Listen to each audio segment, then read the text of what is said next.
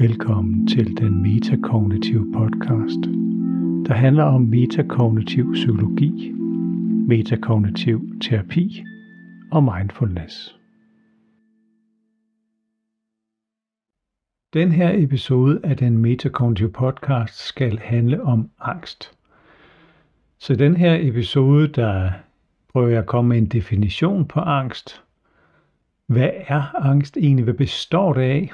Hvordan opstår det? Hvordan føles det? Og så øh, selvfølgelig handler det også om, hvordan vi kommer af med angst, særligt inden for den metakognitive terapi. Så jeg arbejder med angst til daglig. Jeg er metakognitiv terapeut. Jeg vil sige, at stress og angst de udgør nok måske to tredjedele eller mere af alt det, jeg arbejder med. Så det er næsten altid en del af det, jeg arbejder med sammen med mine klienter. Jeg har selv haft angst i familien, min egen søn. Og dengang jeg havde det, der vidste jeg intet om angst. Det har jeg sat mig ind i nu, og der er, det har vist sig for mig, at der er rigtig mange, der ikke rigtig forstår angst. Jeg prøver at sætte mig ind i, hvad det er. Jeg prøver at give dig et indblik i, hvordan jeg ser angst. Fordi der er mange misforståelser omkring det. Hvis vi ser på, hvad angst egentlig er, så øh, føles det jo helt forfærdeligt at have angst. Det er en meget kraftig følelse.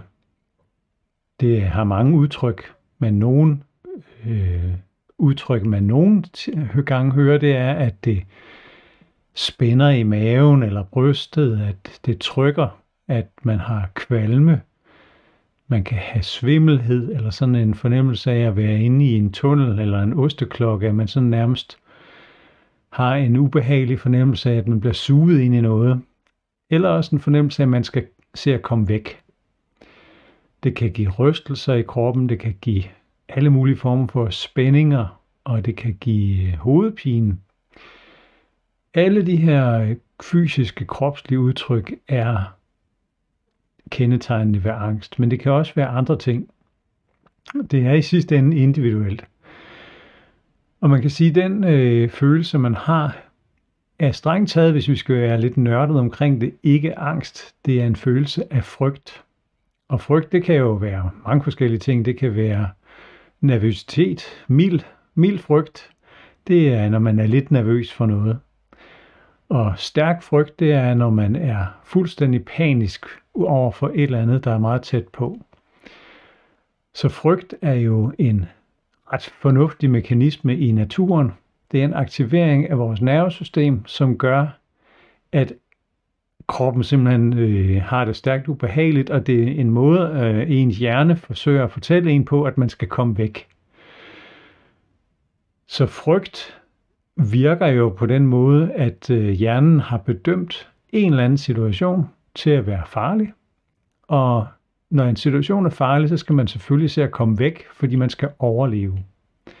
Så den første instinktive reaktion, når man har så ubehagelig en følelse af frygt, vil være, at man gør alt for at komme væk. Det vil sige, at man kigger efter flugtveje, man øh, spekulerer måske, eller så spaner man bare i retning af, hvor der er mulighed for at komme væk.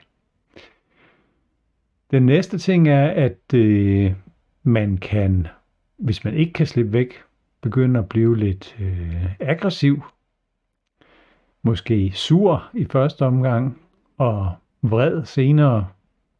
Fordi det selvfølgelig også giver mening i naturen, at man, hvis man ikke kan slippe væk, forsøger at kæmpe sig væk. Så du har sikkert hørt det før, at der findes det, der hedder kamp- eller flugtreaktionen, så det er jo nogle helt instinktive mekanismer, som alle dyr har, at redde sig selv og overleve i en farlig situation.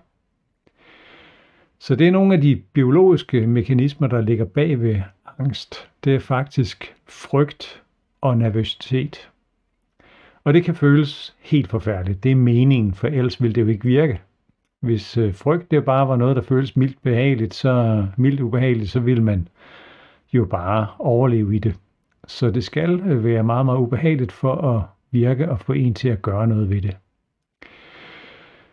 angst, det er så, når den her frygt, den på en eller anden måde er ubegrundet. Det vil sige, det gav jo super god mening i øh, tidligere, at når man stod over for et farligt dyr eller en fjende af en eller anden art, det kunne være en anden, et andet menneske eller en, en anden flok af mennesker, der ville slå en ihjel, så giver det rigtig god mening, at man føler frygt og reagere på det. Men det, har jo, det er jo noget, så hjernen afgør, om en, farlig, en situation er farlig eller ikke farlig. Og uheldigvis så er vores hjerner blevet så toptrænet til at opdage, hvad der kunne være farligt, at der nogle gange sker en slags misforståelse. Det vil sige, at der er nogle ting, vores hjerne kan ligesom bedømme og vurdere til at være farlige, uden at det er rigtigt. Og så opstår angst. Så kan der være mange grunde til, at angst det opstår. Det kan være, at man ser noget, der aktiverer ens nervesystem, noget, der virker virkelig ubehageligt. Og det tror jeg, de fleste af os kender, når vi ser nogle billeder, der er grusomme eller på en eller anden måde uhyggelige. Og det kan være alt fra et billede af et, et ansigt, der ser ubehageligt ud. Øh, mange børn har, øh, synes jo, at, at ansigter uden øh, udtryk, for eksempel uden øjne og mund, jeg tror endda, der er rigtig mange voksne, der også synes, at sådan et ansigt uden udtryk faktisk virker lidt uhyggeligt. Det kunne være øh, en, et ansigt, der virker meget truende og stiger på en. Det kan også være, være ubehageligt at kigge på. Så rent, eller det kan være en situation, man ligesom ser på, som også virker, virker øh, truende. Så det at se noget, kan jo i sig selv øh, iværksætte en eller anden øh, frygtreaktion. Et ubehag i en. Det samme med en lyd. Noget af det mest uhyggelige, det er jo et skrig. Fordi det også fortæller en, at der er noget galt. Der er nogen, der er i fare, og det er selvfølgelig en trussel. Ikke, for, ikke kun for den, der skriger, men selvfølgelig også i en eller anden grad for en selv, fordi hvad kunne det næste være, at man selv kommer i fare? Så en lyd kan også være truende. Og man kan sige, at både det man ser og det man hører er jo ikke i sig selv truende, men det er fordi hjernen kan bedømme nogle ting baseret på erfaringer til at være farlige eller truende. Så vi har helt sikkert nogle instinktive mekanismer, og vi har nogle måder at forstå de her ting, som er blevet indlært gennem vores liv. Så vi er nok sådan en blanding af noget instinktivt og noget, vi har lært gennem vores liv. Så angst, kan man sige, det er, når frygten er ubegrundet. Men den er jo begrundet i et eller andet, i ens hjerne har bedømt. Så det kan være mange ting, der gør det. Og noget af det, som hjernen selvfølgelig også oplever, det er selvfølgelig dens egne tanker. Så tankerne om noget kan være lige så troende, lige så øh, øh, grofulde på en eller anden måde, som det man rent faktisk ser. Altså det man oplever med sine sanser, det bliver suppleret af det man tænker. Her nærmer vi os så det metakognitive, fordi det er jo rigtig meget med tanker. Tankerne om noget. Så hvordan, hvordan opstår sådan en, en angst?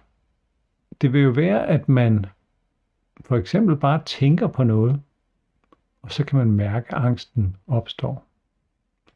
Det kan også være, at man er i en situation, og så øh, opstår angsten der.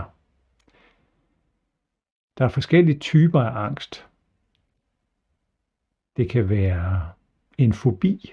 Man kan sige, det er den simpleste og enkleste måde at have angst på. Det er, at man har en fobi. Og fobi, det vil sige, at det er meget specifikt. Det er sådan en helt bestemt situation, man har angst i. Og det kan være for eksempel, at man har angst, når man er i nærheden af et bestemt dyr. Det kunne være fugle, eller det kunne være en kat, eller det kunne være vepse. Så det er meget almindelige, eller æderkopper, som jo er en af de mest almindelige enkeltfobier. Man kan også have angst for at være i en bestemt, øh, et bestemt sted. Så det kunne være en elevator, eller et fly. Det er igen en fobi, fordi det er meget specifikt, at det er de her situationer eller de her steder, som fremkalder angsten. Endelig kan man have en fobi over for nogle bestemte øh, mere sociale situationer, så det kan være det at være sammen med mange mennesker et sted, for eksempel i en supermarkedskø eller et storcenter. Det kan også være det at være på gaden sammen med mange mennesker, hvor der pludselig kan komme nogen. Der er faktisk ikke nogen grænser for, hvad man kan have en angst for. Så de her enkeltfobier og de her beskrivelser af situationer er sådan set bare en måde at, at fortælle, øh, blive mere specifik på, hvad er det egentlig, i hvilke situationer angsten opstår. Men grundlæggende er det jo den samme mekanisme, at der er noget, som ens hjerne bedømmer til at være truende, og så skaber den frygt for at redde en. Man kan også have det, der hedder generaliseret angst. Og det er faktisk det, metakognitiv terapi især er udviklet til.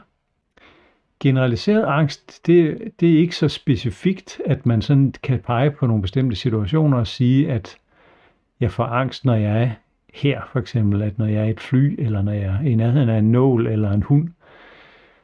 Generaliseret angst er sådan for det første en, en næsten konstant følelse af uro og nervøsitet. Og så er det i høj grad drevet af tanker, og man vil nok typisk sige, det er bekymringer øh, for noget. Og jo mere man er aktiveret med de her bekymringer, den her, den her evige følelse af noget uro, nervøsitet og en sådan grundangst, jo mere bekymrer man sig selvfølgelig også for, om det kommer. Så det bliver sådan selvforstærkende på den måde, at de her bekymringer ikke kun handler om alt muligt, der kan være troende, men også begynder at handle rigtig meget om at få angst. Og det gælder ikke kun for generaliseret angst, fordi mange af de samme måder at ligesom opleve det på, opstår også inden for enkelte fobierne.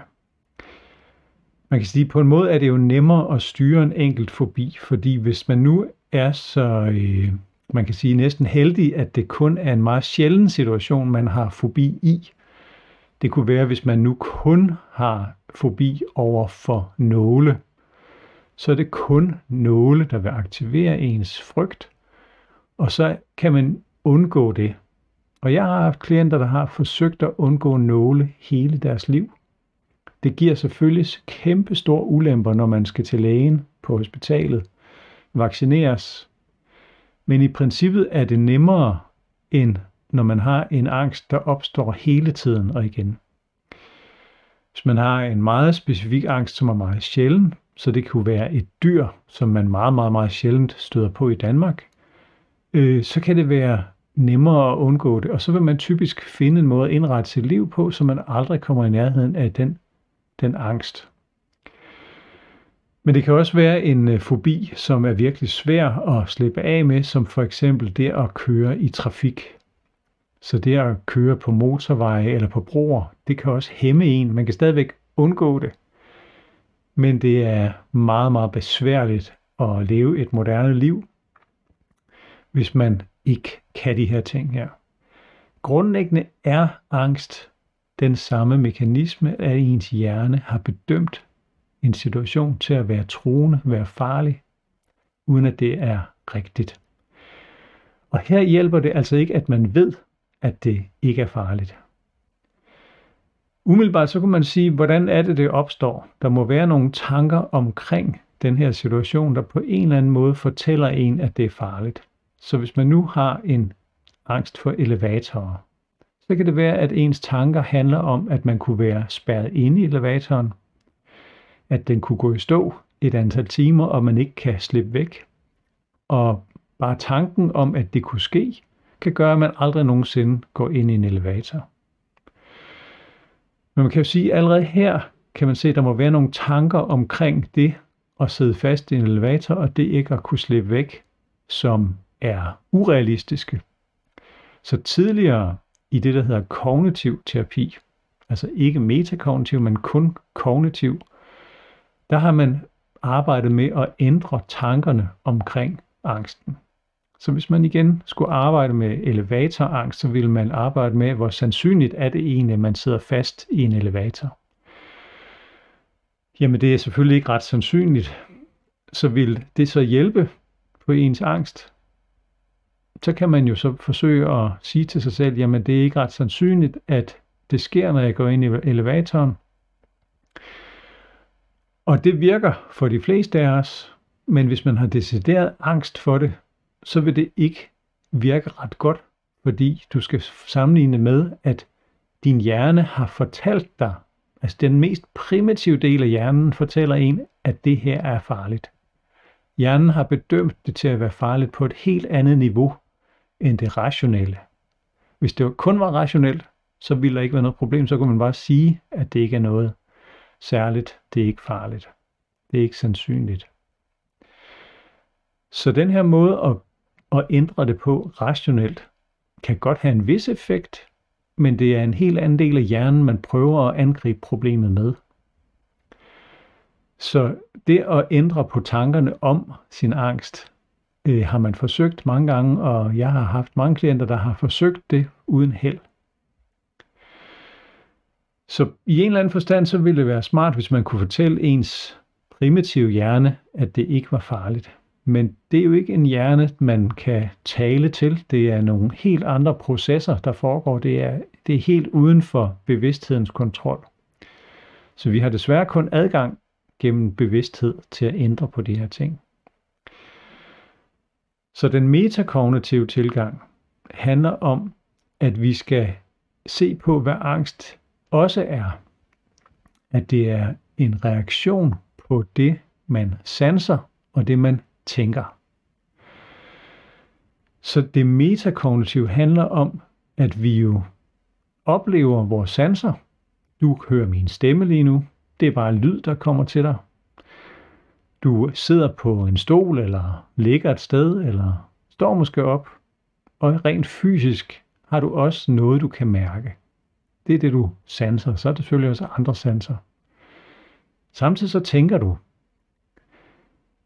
Og den måde, du forholder dig til det, du sanser, og det, du tænker, der er vi oppe i de her metakognitive lag. Det er de her bevidsthedslag, hvor du forholder dig til, hvad det er, der sker i dig lige nu. Så hvis vi nu starter med at se på, hvad du tænker, så kan dine tanker om noget jo være rene tanker. Du kan spekulere på, hvor du skal hen på ferie næste gang. Og bare nyde det, at jamen, jeg vide, om du skulle til Grækenland, eller du skulle til, til Møn, eller Skagen. Og det kan være helt, bare helt let at tænke på sådan noget. Det kan være, at du tænker på et eller andet andet, hvad du skal i morgen, eller hvad du lavede i går, og det er bare tanker. Der er intet andet i det. På den måde, der oplever du dine tanker som rene tanker. Det kan også være, at du oplever dine tanker som noget, der er virker troende. Fordi hvis du nu tænker på noget, du skal i morgen, som du ved, du ikke kan lide, som er farligt eller ubehageligt, så kunne du igen bare tænke på tankerne helt uden at det gør noget. Men ofte så sker der jo det, at man lever sig ind i de tanker, man har. Man lever sig ind i de tanker imens, og når man lever sig ind i tankerne, så er det ikke kun tanker længere. Der sker en eller anden form for følelsesmæssig reaktion. Der bliver sker en eller anden aktivering af ens nervesystem. Man får aktiveret andre dele af sin hjerne. Og så følger kroppen med. Og det er selvfølgelig nogle af mekanismerne bag angst, vi har fat i her. Og ikke kun angst. Alle følelser, du oplever, skal jo på en eller anden måde ske igennem din hjerne. Hvad der kommer først, hvad der kommer sidst, det behøver vi i metakognitiv terapi ikke beskæftige os så meget med. Det er bare, hjernen påvirker kroppen, og kroppen påvirker hjernen gennem sanserne, og det går begge veje. Så vi behøver ikke snakke om hønen eller ægget her. Det er et stort system, du er i, din hjerne og din krop. Men i den metakognitive tilgang, der vil vi gerne se på, hvordan du oplever dine tanker. En anden tanke er, at, eller en anden oplevelse med tankerne er, at når tanken kommer, så skal du også handle på den, at du skal gøre et eller andet ved den. Og hvis man så har en tanke om noget, man skal i morgen, og den aktiverer ens nervesystem, ens krop, og man samtidig har en oplevelse af, at jamen, jeg er nødt til at gøre noget, og at den her tanke måske også kommer af sig selv, og jeg kan ikke stoppe den, så er vi op i nogle af de metakognitioner, de her overbevisninger og den måde, man forholder sig til sine tanker på, hvor det begynder at føles som om angsten kommer af sig selv. Hvis man har en fobi, så opleves det som om, at det er den her bestemte situation, der gør, at angsten kommer. Så man, når man sidder i et fly, hvis man har flyskræk, så er det det at sidde i et fly, der skaber angst. Hvis man har generaliseret angst, så er det tankerne, bekymringerne, der skaber angst. Men under alle omstændigheder, så vil det jo være tanker. Fordi hvis du sad i et fly, men du ikke vidste, hvor du var,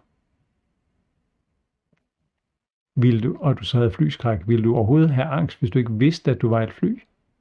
Der må jo ligesom være et eller andet, der fortæller dig, at du er i flyet.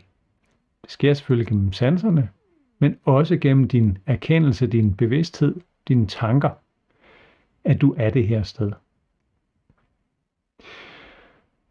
Så i sidste ende, så kan vi rigt- egentlig kun opleve ting gennem tankerne, og det er derfor, det giver mening, at man i metakognitiv terapi arbejder ud fra, at det er tankerne, vi skal arbejde med, men ikke indholdet af tankerne. Edwin Wells, som har udviklet metakognitiv terapi, arbejdede med øh, generaliseret angst i starten. Og noget af det, han bemærkede, det var jo, at de her tanker, der gav angst hos hans patienter, de var faktisk ikke anderledes end øh, tanker hos folk, der ikke havde generaliseret angst. Det kunne være bekymringer om noget, der kunne ske. Det kunne være bekymringer om noget, der kunne ske i verden. Det kunne være bekymringer om, at man blev syg. Det kunne være bekymringer om øh, et eller andet andet, der kunne ske i ens liv ude i fremtiden. Så bekymringer er jo altid tanker om noget troende i fremtiden, noget der ikke er sket endnu, som, men som kunne ske. De her hvad nu hvis tanker. Og Adrian Wells lagde så mærke til, at det var sådan set ikke fordi de tanker var anderledes hos patienter med generaliseret angst, men hans patienter oplevede dem anderledes. Og det er jo lige præcis her metakognitionerne, altså oplevelsen, vurderingen, overbevisningen om, hvad tanken egentlig er, det er det, der gør hele forskellen. Og det vil sige, på den måde var det jo en ny idé øh, i forhold til det kognitive, at man nu arbejder ud fra, jamen hvis vi kan ændre på oplevelsen af ens tanke som en tanke, og ikke som andet end det, så er der jo ingen angst. Så er der ingen angst. Og det lyder umiddelbart svært eller øh, umuligt måske, hvis man har den oplevelse af sine tanker, at de medfører angst. Fuldstændig som man har svært ved at sige, hvis man har flyskræk, jamen det er jo flyet, det er jo det at sidde i flyet, der giver mig angst.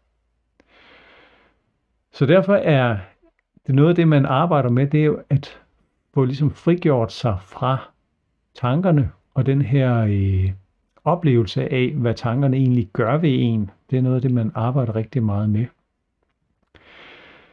Når jeg siger, at det er nyt, så er det jo så ikke helt rigtigt, fordi det er faktisk de samme principper, man bruger inden for mindfulness, hvor man også arbejder med at frigøre sig fra tankerne, frigøre sig fra oplevelsen af tankerne.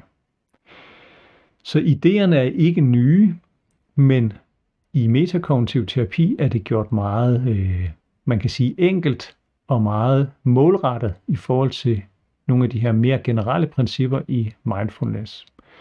Men jeg kommer til at tale mere om mindfulness i andre episoder, så bare lige her der vil jeg bare lige sige, at det er mange af de samme principper og metoder, som metakognitiv terapi bruger på, at man forholder sig anderledes til tankerne. Så derfor kan man bruge mange af de samme principper for mindfulness inden for metakognitiv terapi. Men netop, vi vil gerne arbejde målrettet. Hvis man har en generaliseret angst, så vil vi gerne arbejde med, at de her tanker, de ender med at blive oplevet som tanker, og ikke andet end det.